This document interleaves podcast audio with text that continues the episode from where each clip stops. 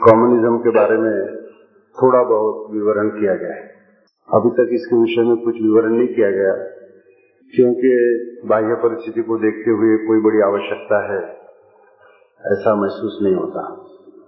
तो भी अब तक जो कुछ भी कहा गया है, उसी को संक्षेप में थोड़ा दोहराया जाए। ऐसा एक सुझाव आया है। इस दृष्टि से इस सत्र में इस विषय के बारे में पूरी जानकारी तो नहीं। किंतु आप अपने स्थान पर जाकर यदि अध्ययन करना चाहेंगे, करना ही चाहिए ऐसा आग्रह भी नहीं। लेकिन यदि करना चाहेंगे तो थोड़ी सहायता हो सके। इतनी जानकारी देने का प्रयास कर रहा हूँ। एक बात हम ख्याल में रखें कि मार्क्सिज्म के बारे में जब हम बोलते हैं तब। या किसी भी विचार प्रणाली के बारे में बोलते समय, उसके जो प्रणेता ग्रेजुएशन यह एक अलग बात है। अपने यहाँ संस्कृति अधिक होने के कारण हम लोग व्यक्तित्व का इवेल्युएशन व्यक्तित्व के नाते करते हैं। और इसी दृष्टि से मार्क्स के बारे में हम लोगों के मन में तुच्छता की भावना नहीं आदर की ही भावना है। और अच्छे श्रेष्ठ विचारक हुए, मानवतावादी रहे, यही विचार हम लोगों का है। अपने देश में जो श्रेष्ठ पुरुष हो गए, उनमें से दो का नाम आप जानते हैं, भगवान बुद्ध है और श्रीमद शंकराचार्य है। शंकराचार्य की विचारधारा, बुद्ध के विचारधारा को काटने वाली थी।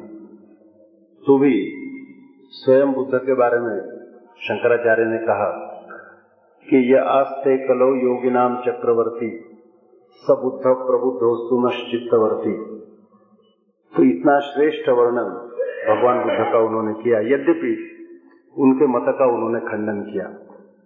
तो इस तरह की अपनी परंपरा है। मार्क्सिस्ट जिस ढंग से मार्क्स को पेश करते हैं, वह हमें स्वीकार नहीं है। और परम पूज्य ने गुरु जी ने भी यह कहा था कि Marx was not a crude materialist, जैसा कम्युनिस्ट यहाँ हमें बताते हैं। एक बार पार्लियामेंट के लॉबी में चर्चा करते समय हमारे कम्युनिस्ट मित्र एमपी ने कहा और बड़ा अच्छा वाक्य है। उन्होंने कहा कि to be a materialist one was be a convinced materialist but to be a philosopher of materialism one must be something more than a materialist तो संयोग की बात थी कि उस समय परम पूज ने गुरु जी दिल्ली में थे। हमने उनको कहा कि भाई ऐसा ऐसा इस एम ने कहा है। तो उन्होंने स्मित किया और कहा कि लगता है कि इसके पूर्व जन्म के संस्कार अभी बाकी कायम है। तो यह एक बात पहले हम ख्याल में रखें। दूसरी बात है कि कई चीज़ें ऐसी हो गई है कि जिनका खंडन मंडन करने की आवश्यकता ही नहीं। जैसे मार्क्स की कई भविष्यवाणियाँ गलत निकली। यह तो कम्युनिस्टों को भी मानना पड़ता है। वैसे, कई विषय ऐसे थे जिनके बारे में मार्क्स अपने जीवन काल में कोई निर्णायक बात नहीं कह सके। यह भी सब लोग जानते हैं। उदाहरण के लिए हैव्स और हैव नॉट्स ऐसे दो कैंप्स की जब उन्होंने कल्पना की। तो ईस्ट यूरोपियन कंट्रीज़ में के उनके कुछ शिष्यों ने उनको पूछा कि इसमें एक दिक्कत हम महसूस कर रहे हैं।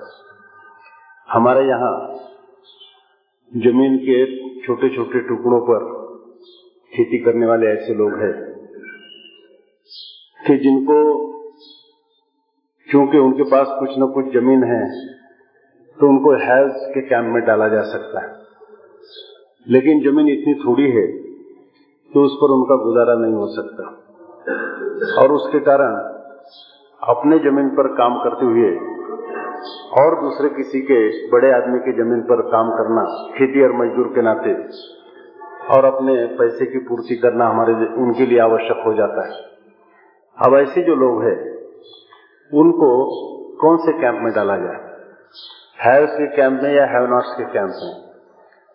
तो मृत्यु तक मार्क्स ने इसका जवाब नहीं दिया। तो कई प्रश्न थे, जिसका जवाब उन्होंने नहीं दिया। और इसमें कोई आश्चर्य की बात नहीं। वो एक साइंटिफिक थिंकर थे। और उसके कारण उनके भी विचारों में उत्क्रांति धीरे धीरे होती गई है। यदि और अधिक समय उनको मिलता। तो शायद आज जिस ढंग से उन्होंने विचार प्रस्तुत किए, उसमें काफ़ी परिवर्तन आ सकता। ऐसा समझने के लिए गुंजाइश है।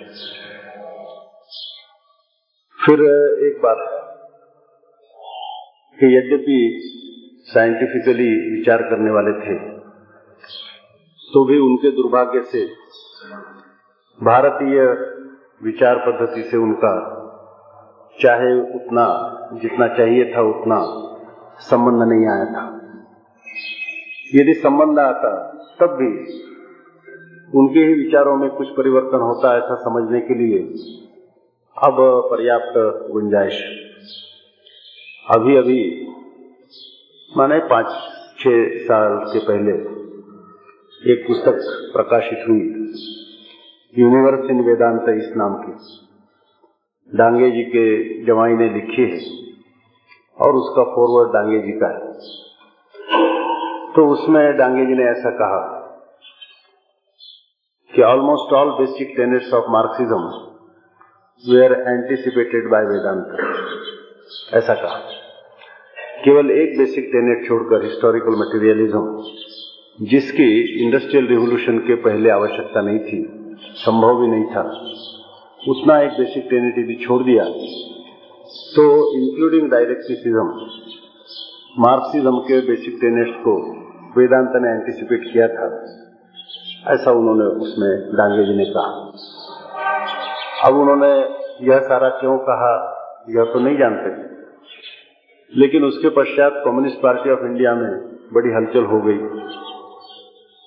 और इतनी चर्चा हुई कि ये तो हमारे लिए बड़ा खतरनाक लिखा गया है कि पार्टी की एग्जीक्यूटिव की दो दिन मीटिंग हुई, उसमें चर्चा हुई। उस समय चेयरमैन थे वो कम्युनिस्ट पार्टी के। और उनके चेयरमैन रहते हुए सीपीआई ने यह प्रस्ताव पारित किया कि यह जो हमारे चेयरमैन का सिद्धांत है, उससे पार्टी अपने को डिसोसिएट कर दिया। तो रिजोल्यूशन से पार्टी डिसोसिएट तो कर सकती है सिद्धांत से किंतु यदि सिद्धांत में कुछ तथ्य होगा तो उस तथ्य को कम या अधिक करना, यह उनके या अपने बस की बात नहीं। तो अपने विचारों से यदि मार्स का संबंध आता तो उसमें कुछ परिवर्तन होता इतना समझने के लिए, अभी इस समय तो गुंजाइश है। दूसरी एक बात, कि मार्क्स वास्तव में किस विचार के थे? इसके संबंध में। आज मार्क्सवादियों में भी एक मत नहीं और इसका एक कारण ये हुआ है कि एक महत्वपूर्ण उनका लिखा हुआ डॉक्यूमेंट बड़े देरी से प्रसिद्धि के प्रकाश में आया। उस डॉक्यूमेंट का नाम है the philosophical and economic manuscript 1844 ऐसा उस डॉक्यूमेंट का नाम है। और वह डॉक्यूमेंट यदि कोई पढ़ेगा तो उसको यह पता चलेगा कि यद्यपि केवल आर्थिक दृष्टि से ही उन्होंने विचार किया ऐसा लगता है तो भी वास्तव में उनकी जो प्रेरणा थी, वह एथिक्स में थी, नीति शास्त्र में थी। किंतु ऐसा स्पष्ट कहने में उन्हें हिचकिचाहट लगती थी क्योंकि उन दिनों में एथिक्स और रिलीजन दोनों एक ही माने जाते थे। और रिलीजन यानी उस समय उनके सामने यूरोप में जो क्रिश्चियन चर्चानिटी का दृश्य था, उसी के साथ आइडेंटिफिकेशन रिलीजन का था। और वह जो चर्चानिटी का दृश्य था, उसमें तरह तरह के दोष दिखाई देते थे। इसके कारण एथिक्स को यदि महत्व दिया तो चर्चानिटी को महत्व देना ऐसा उसका मतलब होगा। जो गलत बात थी। इस कारण बात अपनी रखते समय उन्होंने यद्यपि इकोनॉमिक्स पर बहुत आग्रह दिया और इकोनॉमिक्स को एक इंस्ट्रूमेंट के नाते उन्होंने पूरा महत्व दिया तो भी उनकी प्रेरणा एथिक्स में थी यह, उस डॉक्यूमेंट से स्पष्ट होता है। यह डॉक्यूमेंट 1926 में पहली बार प्रकाशित हुआ। तब तक कम्युनिस्ट जगत के जो श्रेष्ठ विचारक लेनिन उनकी मृत्यु हो चुकी थी। और यह डॉक्यूमेंट पब्लिश होने के पश्चात, जो पुनर्रचना विचार की होनी चाहिए, वह करने की क्षमता रखने वाले और कोई नहीं थे। ऑन दी कॉन्ट्री यह डॉक्यूमेंट जैसे कि वैसे यदि जाता है विदाउट कॉमेंट्स तो शायद अपने लिए नुकसान होगा, ऐसा स्टैलिन ने सोचा। और काफ़ी देर तक उसको जो उचित महत्व है वह नहीं दिया गया। इसके कारण अब स्टैलिन के मृत्यु के पश्चात जब फिर से मार्क्सवादी संशोधन करने लगे तो मार्क्स के प्रेरणा के बारे में, मोटिवेशन के बारे में और बाकी चीज़ों के बारे में तरह तरह के विचार उनके ही विचारकों में प्रस्तुत हो रहे हैं। तो मार्क्सिज्म क्या है इसके विषय में सभी मार्क्सवादियों का एक मत नहीं है।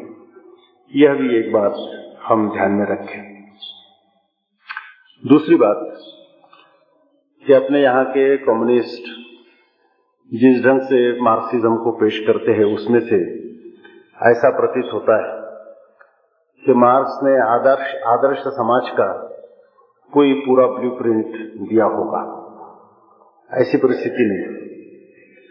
उन्होंने ब्लूप्रिंट नहीं दिया। और ब्लूप्रिंट देना ये बुद्धिमानी का लक्षण भी नहीं। केवल गाइडिंग प्रिंसिपल से दिए जा सकते हैं blueprint in course of implementation he evolve हो सकता है। लेनिन ने भी यह कहा है कि Karl Marx has not written a single word about economics of socialism economics जो है, उसके बारे में उन्होंने लिखा नहीं। तो पूरा चित्र नहीं दिया किंतु हमारे यहाँ के कम्युनिस्टों की शायद प्रारंभ से ही यह पद्धति रही है कि वो मार्क्स जितना मार्क्सिस्ट था, उससे भी ज़्यादा मार्क्सिस्ट है। More loyal than his majesty ऐसा कहते थे पहले। मार्क्स ने तो एक बार ऐसा कहा भी कि thank God I am not a Marxist वो इज्म बनाना नहीं चाहते थे। साइंटिफिक थिंकिंग लोगों ने लेना चाहिए, इतना ही उनका विचार था। लेकिन भारतीय कम्युनिस्टों की यह प्रकृति है, ऐसा दिखता है। और एम एन रॉय ने जो अपने मेमोयर्स लिखे हैं, उसमें उन्होंने लिखा है कि जब मॉस्को में उनका निवास था और इंटरनेशनल में उनका स्थान था लेनिन के साथी के नाते, सहकारी के नाते वो थे। और जब चर्चाएँ चलती थी तो इनकी बातचीत को सुनकर इनके रशियन कम्युनिस्ट साथी कहते थे कि भाई तुम हमसे भी ज़्यादा कट्टर मार्क्सवादी हो। तो his more loyal than his majesty यह प्रकृति हमारे यहाँ के कम्युनिस्टों के होने के कारण यह एक गलत बात बताई गई कि उन्होंने पूरा ब्लू प्रिंट दिया, ऐसा नहीं दिया। कुछ गाइडिंग प्रिंसिपल्स अवश्य दिए हैं। उतने ही कोई भी बुद्धिमान आदमी देगा, उससे ज़्यादा नहीं बोलेगा, इतना उन्होंने अवश्य दिया। अब, आपने यह देखा होगा कि भारतीय मजदूर संघ के प्रारंभिक दिनों में कम्युनिज्म के बारे में अपने मंच से काफ़ी कुछ कहा जाता था। अब धीरे धीरे वो कहना कम हुआ और आजकल तो बिल्कुल ही बंद हुआ है। तो क्या हमारी एटीट्यूड में कोई अंतर है? ऐसा नहीं। हमारी जो एटीट्यूड थी तो वही है। इतना ही है कि जब हम लोगों ने देख लिया कि अब तो बोलने की आवश्यकता ही नहीं है। Communism can manage to finish itself अपने को नष्ट करने का काम कॉम्युनिज्म स्वयं ही अच्छी तरह से कर सकता है। तो फिर हम उसमें क्यों उस झंझट में जाए? यह सोचकर हम उसके विषय में कम बोलते जा रहे हैं। और परिस्थितियाँ उस समय की और इस समय की इसमें अंतर इसलिए आया है कि पहले कम्युनिज्म केवल एक थियरी के रूप में था।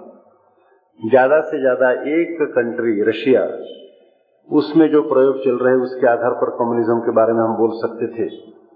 वह प्रयोग भी बाल्यावस्था में था। अब उस देश का प्रयोग भी प्रौढ़ावस्था में आया है। अन्य देशों में भी कम्युनिज्म का शासन स्थापन हुआ है।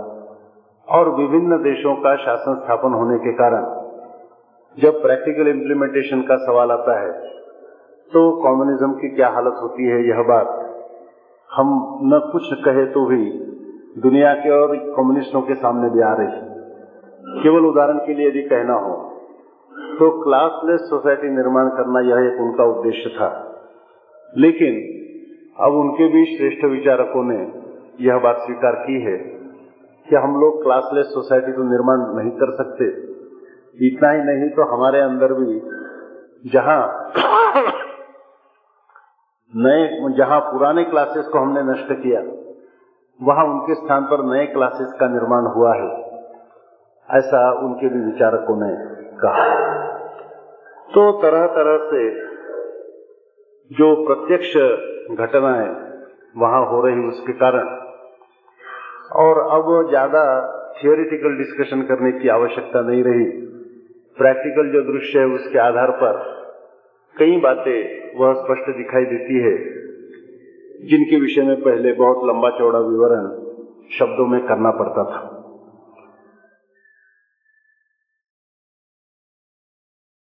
एक और एक बात हुई है कि जहाँ तक उनके बेसिक और आधारभूत सिद्धांतों का प्रश्न है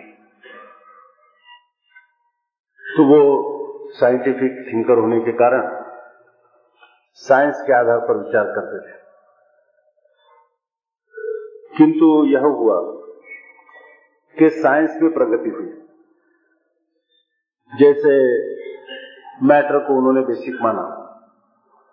उन्होंने माना माने उनकी खोज नहीं थी उनके समय जो न्यूटन का साइंस था, उसने यह एस्टेब्लिश किया था कि मैटर यह बेसिक है। इस बात को उन्होंने लिया। अब साइंस में प्रगति हुई। और आइंस्टीन ने कहा कि मैटर यह बेसिक नहीं हो सकता। मैटर और एनर्जी दोनों इंटर कन्वर्टिबल है, एक दूसरे में कन्वर्ट हो सकती है। इस तरह से जब साइंस ने ही बेसिक कैरेक्टर ऑफ़ मैटर इसको अस्वीकार किया तो स्वाभाविक रूप से अब यह कहने की आवश्यकता नहीं है कि भाई वो मार्क्स का जो कहना था वह हमारे भारतीय सिद्धांतों के अनुकूल कैसा नहीं आदि आदि यह सारा बताने की आवश्यकता नहीं। ऐसा है कि frontiers of human knowledge are ever expanding और इसके कारण कल के लेवल ऑफ़ नॉलेज के आधार पर जिस बात को सत्य माना जाता है, उसको एक्सपांडेड नॉलेज के आधार पर असत्य माना जाता है। तो इस तरह से जो कई बेसिक बातें थी, वह साइंस के आधार पर ही अब अस्वीकार, या गलत है, ऐसा सिद्ध होता है। तो ये कई कारण थे कि इसके विषय में बहुत ज़्यादा चर्चा करना आवश्यक नहीं है, उपयुक्त नहीं है, ऐसा लगता था। और इसका और भी एक ये फैक्टर है कि यह सारा जो परिवर्तन हो रहा उसके कारण स्वयं कम्युनिस्टों का भी कम्युनिज्म के बारे में विश्वास या श्रद्धा, यह कम होते जा रही है। श्रद्धा की इंटेंसिटी में काफ़ी अंतर आता जा रहा है। उन्नीस की जो इंटेंसिटी थी, वह इंटेंसिटी आज यहाँ भी नहीं, दुनिया में भी नहीं। और इसी के कारण हम दुनिया में तरह तरह का परिवर्तन भी देख रहे कम्युनिस्ट पार्टियों के व्यवहार में। केवल उदाहरण के लिए भी बताया जाए। तो उन्नीस के पहले यूनिसेंट्रल कॉम्युनिज्म की कल्पना सबके दिमाग में थी। माने कॉम्युनिस्ट वर्ल्ड रहेगा, कॉम्युनिस्ट वर्ल्ड का एक ही केंद्र रहेगा और स्वाभाविक रूप से क्योंकि कॉम्युनिस्ट क्रांति यह सबसे पहले रूस में हुई तो मॉस्को यह उसका केंद्र रहेगा। इस तरह का एक केंद्रित यूनिसेंट्रल कॉम्युनिस्ट वर्ल्ड यह पहले कल्पना थी।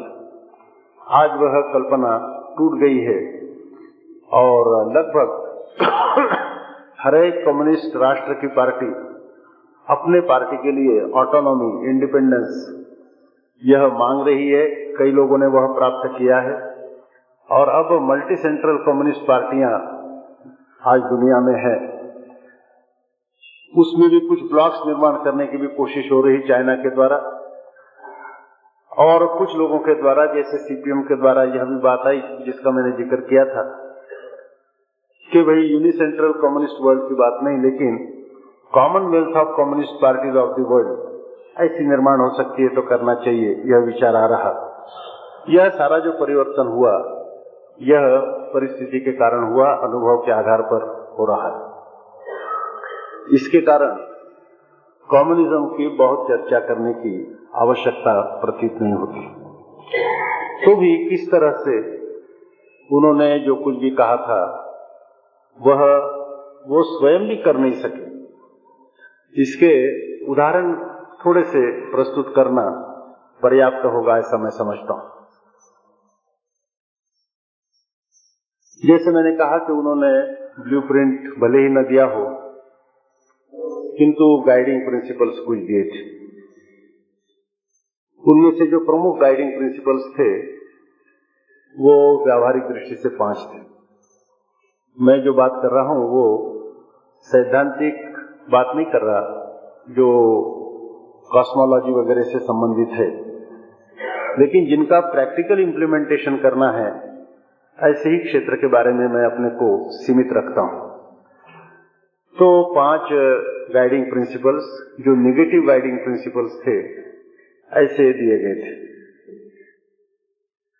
पॉजिटिव या केवल एकेडमिक डिस्कशन के नाते और कई प्रिंसिपल्स है।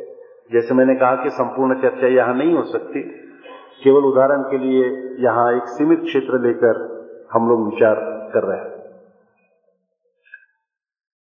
तो पाँच बातों का निषेध किया गया था।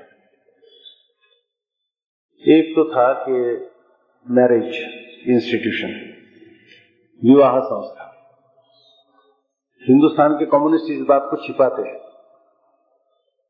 वो पता ही लगने नहीं देते कि विवाह संस्था ओरिजिनल कम्युनिज्म को स्वीकार नहीं उसको नष्ट करना चाहता है।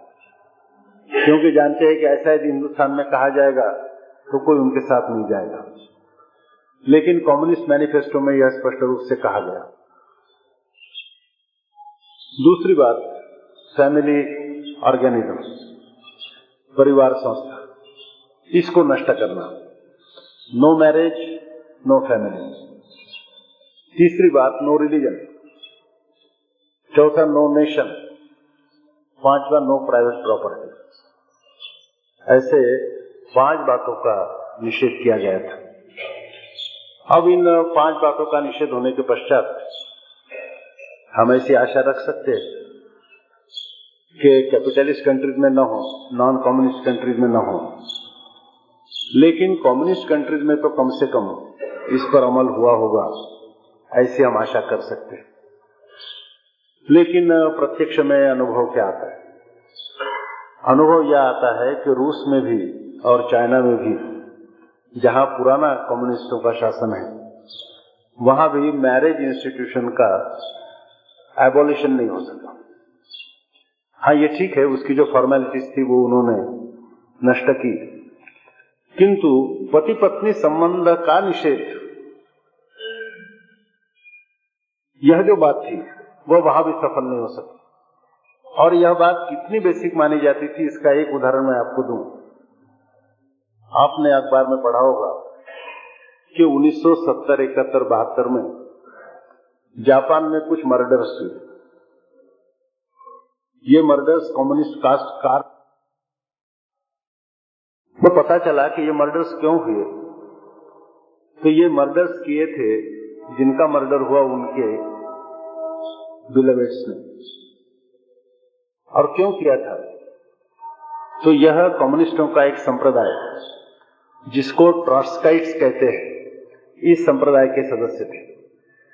और इस संप्रदाय ने सोचा था कि यद्यपि जापान में अपना शासन नहीं है तो भी अपने व्यक्तिगत व्यवहार में तो मार्क्सिज्म का पूरा अवलंबन हमने करना चाहिए, आचरण हमने करना चाहिए। और इसके कारण जो अपने मेंबर है, उनके बीच में तो पति पत्नी संबंध नहीं आना चाहिए। और इस दृष्टि से जिनके मर्डर्स किए गए उनके बारे में यह कहा गया था कि जिन्होंने मर्डर किए, ऐसे उनके बिलवेट्स ने यह कहा था और चार्ज था उनके ऊपर, जिसके कारण मर्डर का, मर्डर की सजा हुई। कि he behave with me like a husband ये उसके ऊपर चार्ज था। कि he behave with me like a husband इस चार्ज पर कई लोगों के मर्डर्स, सत्तर, इकहत्तर, बहत्तर में, जापान में किए गए यह आपने शायद अखबार में पढ़ा होगा। इतना इस सिद्धांत का महत्व माना गया। लेकिन इस पर रूस में भी और चाइना में भी अमल नहीं हो सका। केवल जो क्रिश्चियनिटी के रिचुअल्स थे मैरिज से संबंधित देवेर डिस्पेंस विथ किंतु पति पत्नी संबंध रहे। और उसके कारण फैमिली ऑर्गेनिज्म भी रहा। उनकी यह कल्पना थी कि फैमिली ऑर्गेनिज्म यह एक बुर्शवा कंसेप्ट है, उसको नष्ट करना। अब ये कोई हमारे भारतीय प्रतिभा के लिए एकदम नई बात है, ऐसा नहीं।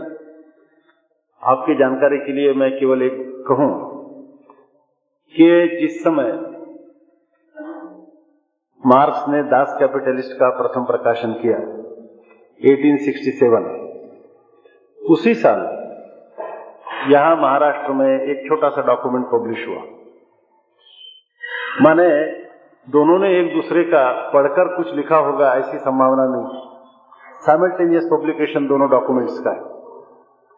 और इस डॉक्यूमेंट में कॉमिन्स की व्यवस्था दी है।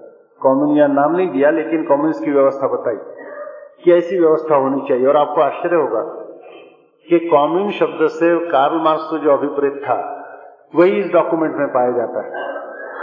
यह डॉक्यूमेंट लिखने वाले का नाम विष्णु बुआ ब्रह्मचारी ऐसा था।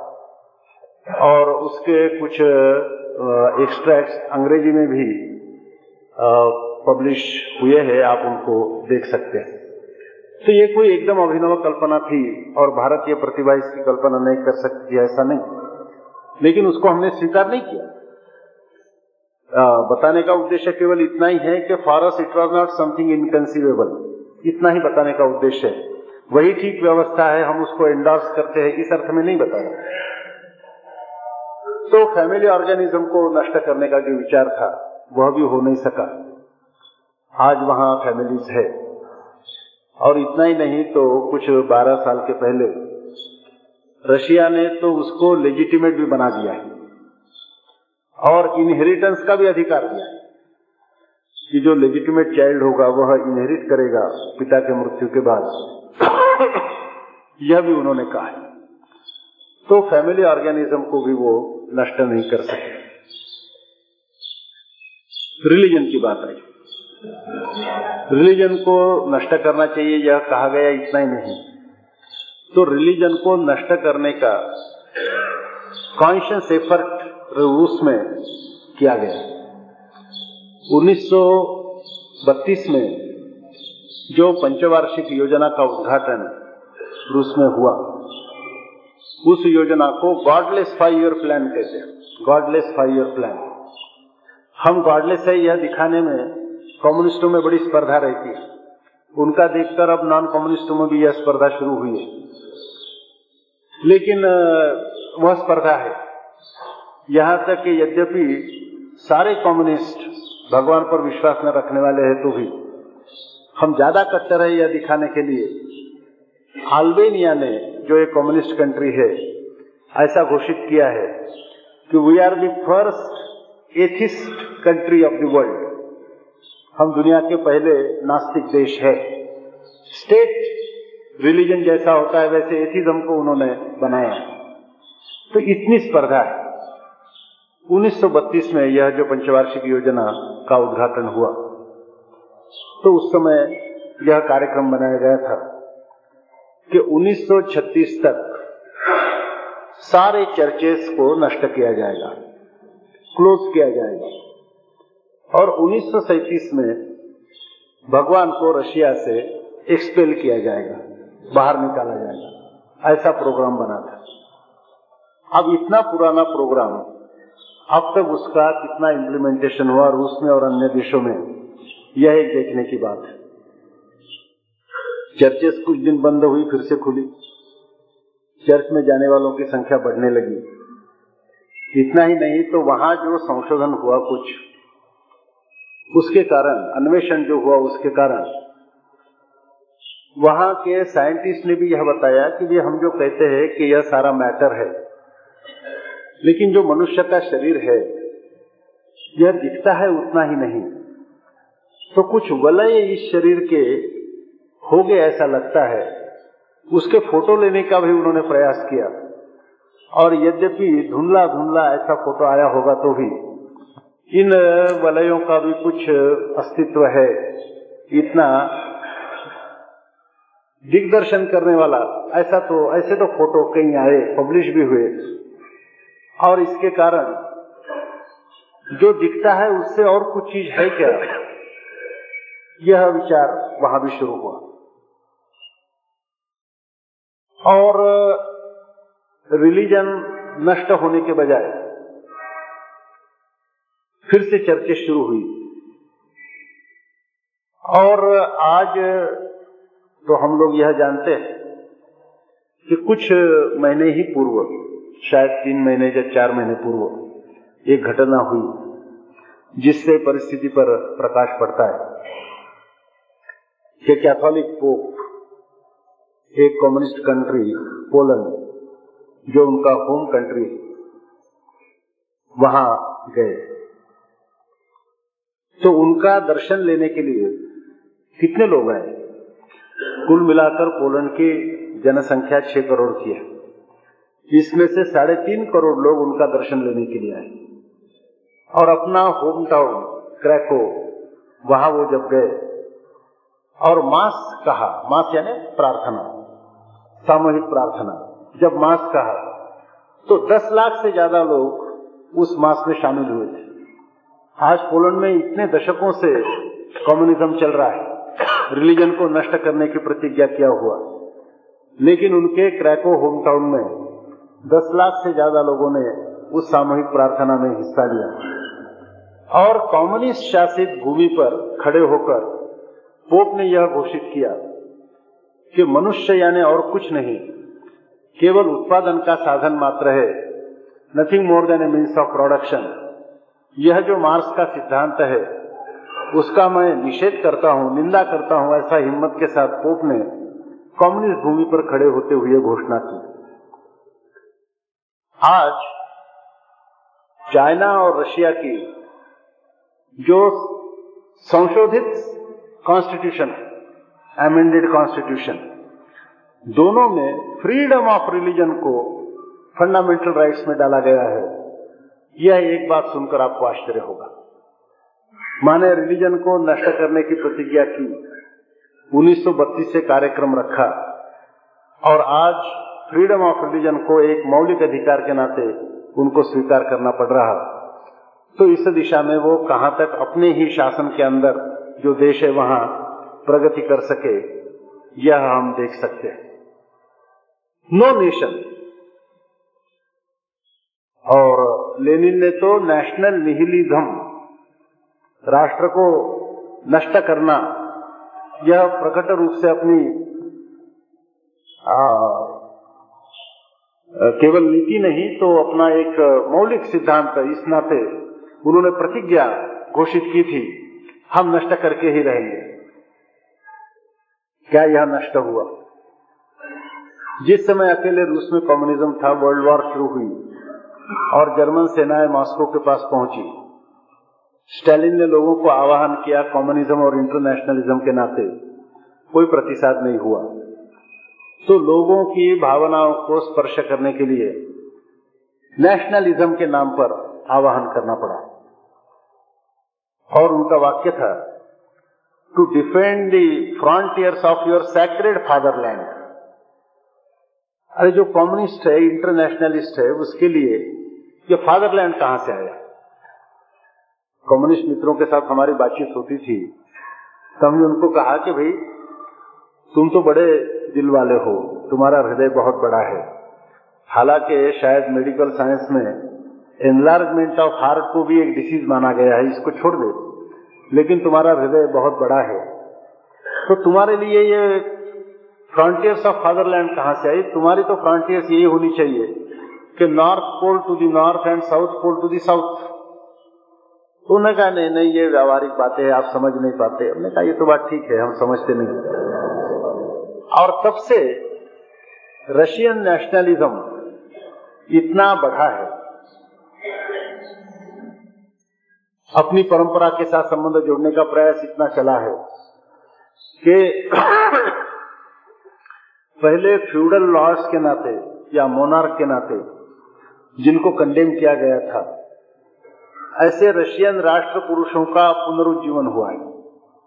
नगरों को उनका नाम दिया जाता है, वाचनालयों को नाम दिया जाता है।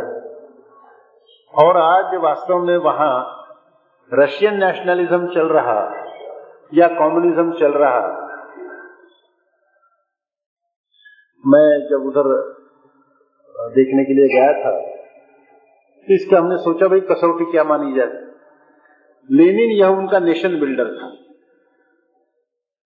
तो लेनिनिज्म और मार्क्सिज्म तो मार्क्स का महत्व जनमानस में कितना है, लेनिन का कितना है? तो पुतले है, रास्ते को नाम है नगरों को नाम है, इसी पर से पता चलता है। तो ये जो अलग अलग नाम दिए, उसमें ऐसा दिखा कि यदि सौ जगह लेनिन के नाम हो गए तो दस बारह जगह मार्क्स के नाम दिए गए थे। नेशनलिज्म वहाँ काफ़ी प्रबल है। यहाँ तक कि वह नेशनलिज्म, पूरे यूएसएसआर का नेशनलिज्म नहीं, क्योंकि वहाँ नेशनल इंटीग्रेशन हुआ नहीं। व्हाइट रशिया का नेशनलिज्म है। और बाकी लोगों का रूसिफिकेशन करने की प्रक्रिया चल रही है, जिसके खिलाफ में विद्रोह की भावना है। और यह जो चौदह पंद्रह उनकी फेडरल रिपब्लिक्स है, वहाँ भी असंतोष और विद्रोह की भावना रूसिफिकेशन के बारे में जो नॉन व्हाइट रशिया है, वहाँ भी, और यहाँ तक कि व्हाइट रशिया में जो जॉर्जिया का हिस्सा है, वहाँ भी, व्हाइट रशियन नेशनलिज्म के बारे में एक प्रतिक्रिया है। ऐसा जो ही वहाँ का दौरा करेगा, उसके ख्याल में आ सकता है। विभिन्न देशों में भी नेशनलिज्म प्रबल होता जा रहा है। ठीक है कि चाइना ने रूस की सहायता लेते हुए वहाँ कम्युनिस्ट क्रांति लाई और अपने पैर धरती पर लगने के पहले रूस की सहायता ली। किंतु जैसे ही वो अपने पैरों पर चाइना खड़ा हुआ तो चाइनीज़ नेशनलिज्म प्रकट हुआ। और आज रूस और चाइना का संघर्ष चल रहा है, यह हम देखते हैं। रूस और युगोस्लाविया एक दूसरे से मेल नहीं खाते, यह दृश्य हम लोगों ने पहले देखा है। और नेशनलिज्म के कारण हर एक कम्युनिस्ट कंट्री में जो पार्टियाँ जो पार्टियाँ हैं, वे अपने अपने राष्ट्रीय संस्कृति परंपरा के साथ कैसे संबंध जोड़ा जाए, इसके दृष्टि से अध्ययन कर रहे हैं। और आज ऐसा दृश्य दिखता है कि एक तरफ़ जहाँ कम्युनिस्टों का शासन नहीं है, वहाँ की कम्युनिस्ट पार्टियों ने अपनी ऑटोनॉमी स्वायत्तता इंडिपेंडेंस स्वतंत्रता, यह भी घोषित की है। और जहाँ कम्युनिस्टों का शासन है, ऐसे देश एक दूसरे से लड़ रहे, ऐसा भी हम देखते हैं। रूस और चाइना का संघर्ष है, चाइना और रूस और युगोस्लाविया का संघर्ष है। चाइना और वियतनाम आपस में लड़ रहे, वियतनाम और काम्बोडिया आपस में लड़ रहे।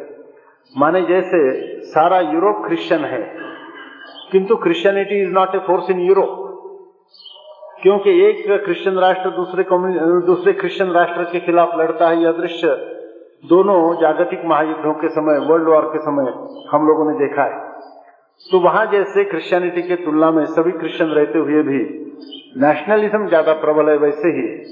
आज कम्युनिस्ट देशों में भी नेशनलिज्म यह कम्युनिज्म से अधिक प्रबल है, यह बात आपको स्पष्ट दिखाई देगी। मैंने अफ़गानिस्तान का भी उस दिन उदाहरण दिया था कि यदि अमीन को हटाया गया तो वह रशियन इंपीरियलिज्म मानने के लिए तैयार नहीं, इसी कारण हटाया गया।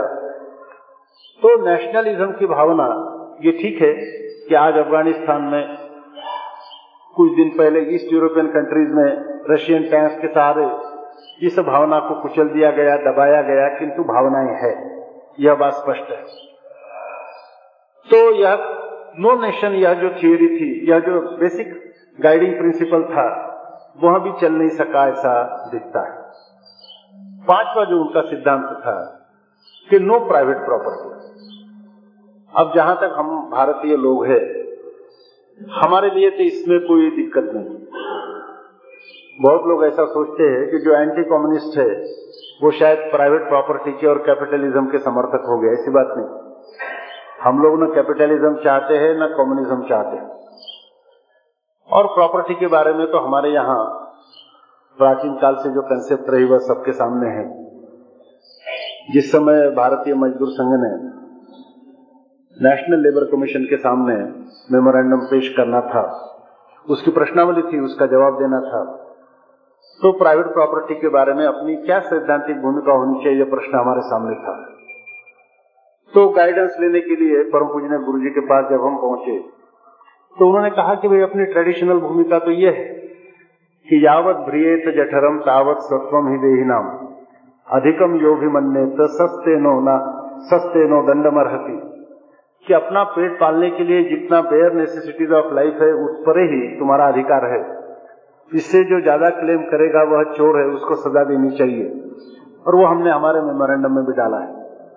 बाद में ये हुआ कि मॉस्को में हिरेन मुखर्जी के साथ जब हमारी चर्चा चलती थी तो एक दिन उन्होंने हमको कहा कि तुम जो उन्होंने हमको बीएमएस के नाते नहीं कहा, संघ के नाते कहा, तुम जो संघ वाले हो, बड़े दकियानुसी हो, और तुम्हारा शासन आ जाएगा तो कैपिटलिस्टों का शासन आएगा। किंतु बोले, ये वास्तव में अपने संस्कृति में नहीं। हिरेन मुखर्जी ने हमको बताया कि ये आपके संस्कृति में नहीं आपके संस्कृति में इच्छा तो यही है कि यावत व्रेत जठरम तावत सत्वम हिदेना वो बड़े विद्वान पुरुष है अच्छा जानते हैं संस्कृत वगैरह। तो मैंने कहा कि भाई, ऐसा ऐसा हुआ था और हमने गुरु जी के कहने पर हमारे मेमोरेंडम में भी ये डाला है।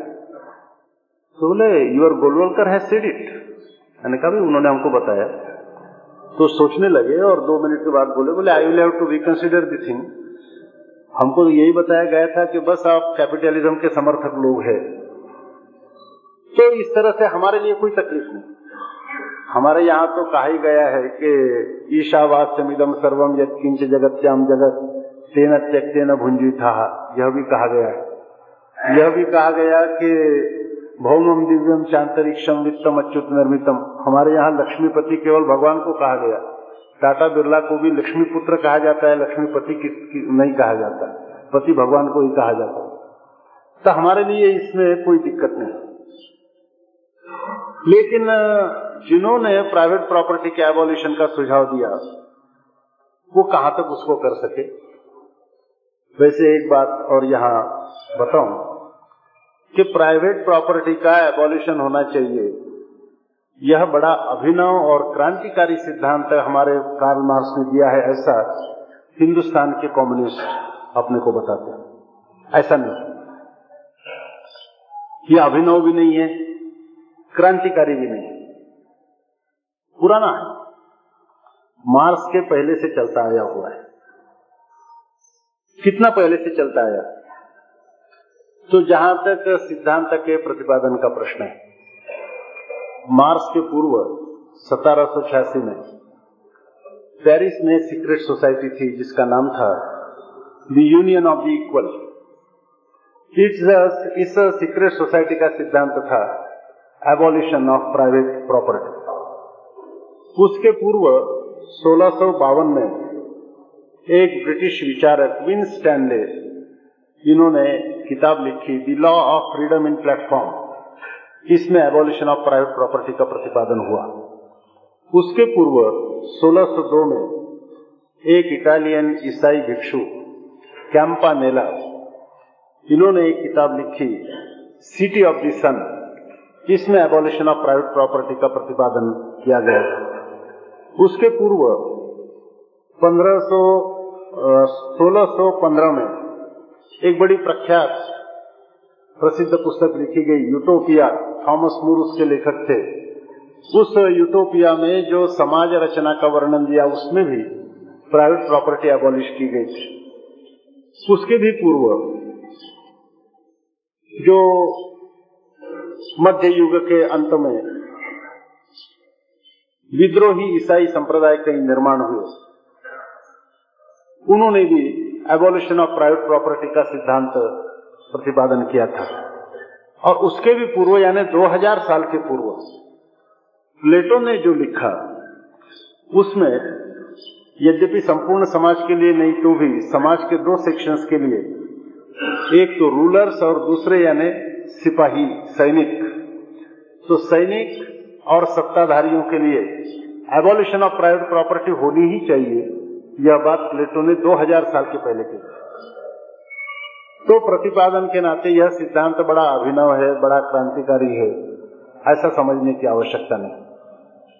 किंतु केवल प्रतिपादन की बात नहीं, व्यवहार में लाने की दृष्टि से भी। यह कोई चीज़ एकदम नहीं है और मार्क्स ने ही लाई, ऐसा कहा नहीं जा सकता। सोलहवें शताब्दी के प्रारंभ में लैटिन अमेरिका का एक देश पैराग्वे इसके एक कोने में। ईसाइयों का जो जेजुइट संप्रदाय है, उस जेजुइट संप्रदाय के लोगों का संख्या बल था। उन्होंने वहाँ एक अपना शासन निर्माण किया, जिसमें कॉमन ओनरशिप थी प्राइवेट ओनरशिप को समाप्त किया गया था। उसके पूर्व, लैटिन अमेरिका के उत्तर हिस्से में एक बहुत बड़ा साम्राज्य चल रहा था, जिस साम्राज्य का नाम था इनका साम्राज्य। और इस साम्राज्य में प्राइवेट प्रॉपर्टी को एबोलिश किया गया था। प्रत्यक्ष में, व्यवहार में एबोलिश किया गया था। और जो कुछ संपत्ति थी और ज़मीन थी, वह सारी स्टेट के ओनरशिप की थी। उसको भी पूर्व ईस्वी माने ख्रिस्त पूर्व बीसी बिफोर क्राइस्ट 21 और 22वीं शताब्दी में, मेसोपोटोमिया में जो राज्य था वहाँ प्राइवेट प्रॉपर्टी को एबॉलिश किया गया था। सारी जो संपत्ति और ज़मीन थी, वह स्टेट की थी। और उसके भी पूर्व, माने ख्रिस्त के पूर्व तीन हज़ार साल, माने आज से लगभग पाँच हज़ार साल पूर्व, इजिप्ट में उस समय मिस्र था। तो इजिप्ट में जो फारोआ किंग्स थे, उनके अंडर प्राइवेट प्रॉपर्टी का एबॉलिशन किया गया था। And everything belong to the state सब कुछ स्टेट ओनरशिप थी। अब यह सारे प्रयोग फेल हो गए। किंतु यह जो सिद्धांत एवोल्यूशन ऑफ़ प्राइवेट प्रॉपर्टी का है, यह बड़ा अभिनव और क्रांतिकारी है और कार्ल मार्क्स के दिमाग की उपज है, ऐसा समझने की आवश्यकता नहीं।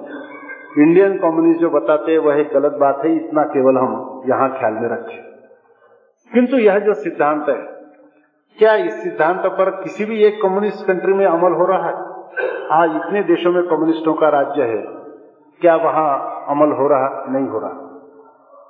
आज रशिया में भी, चाइना में भी, और अन्य देशों में भी, प्राइवेट प्रॉपर्टी कुछ न कुछ मात्रा में हाँ। ये बात ठीक है कि उस पर लिमिटेशन डाली गई तो लिमिटेशन रिस्ट्रेंट्स कर्व जो है, ये तो आज कैपिटलिस्ट कंट्रीज़ में भी है डिग्री का अंतर होगा।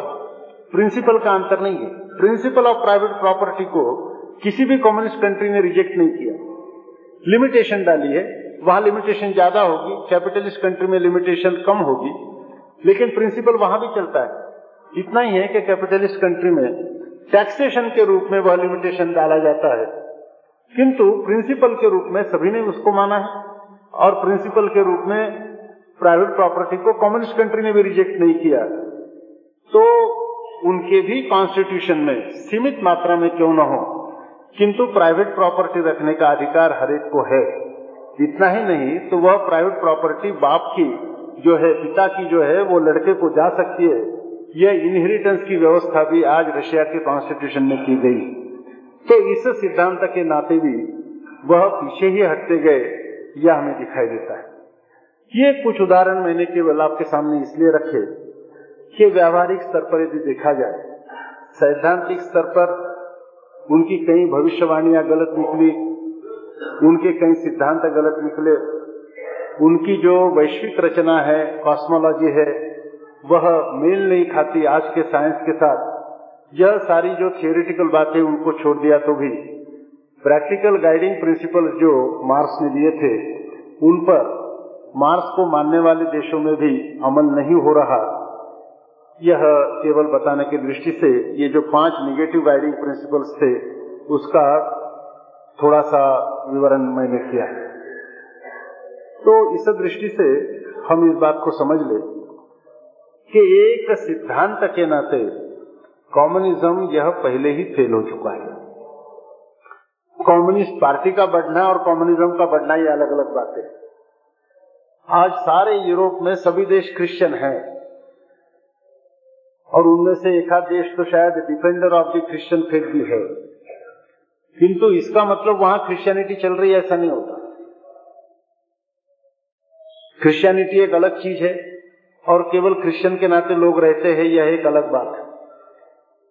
सिद्धांत और व्यवहार में अंतर हो सकता है। केवल लेबल लगाने से यदि वह चीज़ हो जाती, तब तो हमारे देश में 1947 से लेकर आज तक गांधीवाद का ही राज्य रहा है। पहले भी जो पार्टी शासन में थी, वह भी गांधीवादी थी। बीच में जो पार्टी शासन में आई, वह भी गांधीवादी थी। आज जो पार्टी शासन में आ रही, वह भी गांधीवादी है। किंतु कहीं गांधीवाद का नामो निशा उन्नीस के बाद आपने देखा है क्या? तो गांधीवाद का लेबल लगाना अलग बात है और वास्तव में गांधीवाद का शासन यह एक अलग बात है। वैसे केवल मार्क्स का लेबल लगाना अलग बात है और वास्तव में मार्क्सिज्म के मुताबिक समाज रचना करना यह अलग बात है। तो केवल लेबल देखकर संभ्रम में आने की कोई आवश्यकता नहीं। माने हमने एक कम्युनिस्ट को कहा कि भाई तुम्हारा तो ऐसा ही दिखता है कि मार्क्स ने कहा था नो मैरिज मैरिज आ गया। बोले हाँ उसमें क्या है? थोड़ा सा हो ही जाता है। नो फैमिली वो भी आ गई बोले हाँ हो हो जाता है। सबने कहा मैरिज भी आ गया फैमिली भी आ गई प्राइवेट प्रॉपर्टी को भी आपने नष्ट नहीं किया रिलीजन भी वहाँ चलता है नेशनलिज्म भी आ गया, सिद्धांत में भी परिवर्तन कर रहे, यह सारा हो रहा, फिर भी आप कम्युनिस्ट माने ये प्राणी कौन सा है? तो ये घोड़ा है।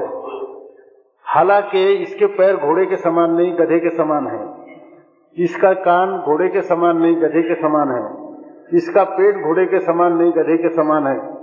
इसका हर एक अवयव घोड़े के समान नहीं, गधे के समान है। लेकिन यह घोड़ा ही है, क्योंकि घोड़ा ये लेबल लगा हुआ है। तो इस लेबल पर जाने की आवश्यकता नहीं है। वास्तविकताएँ क्या है, यह देखकर ही चलना चाहिए। और इस दृष्टि से कम्युनिज्म के बारे में आपने बहुत चिंता करने की आवश्यकता नहीं। और पहले तो हम कहते थे 1955 से लगभग 10-15 साल तक कि भाई कम्युनिज्म का अच्छा अध्ययन करो, उनके साथ चर्चा करनी पड़ेगी।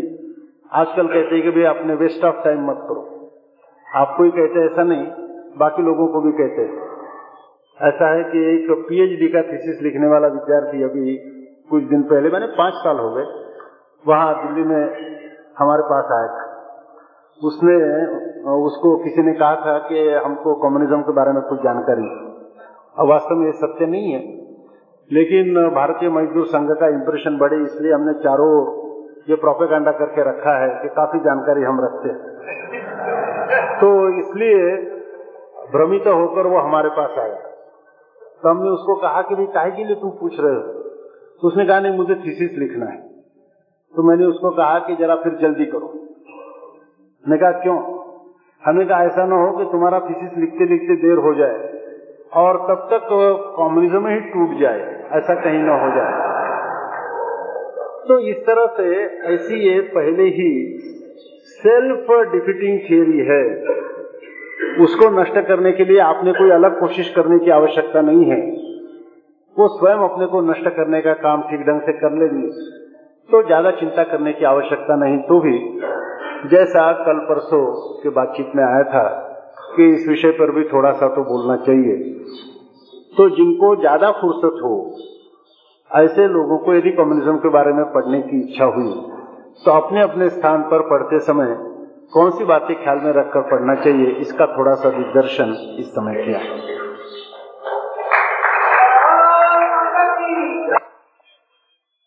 है भारतीय मजदूर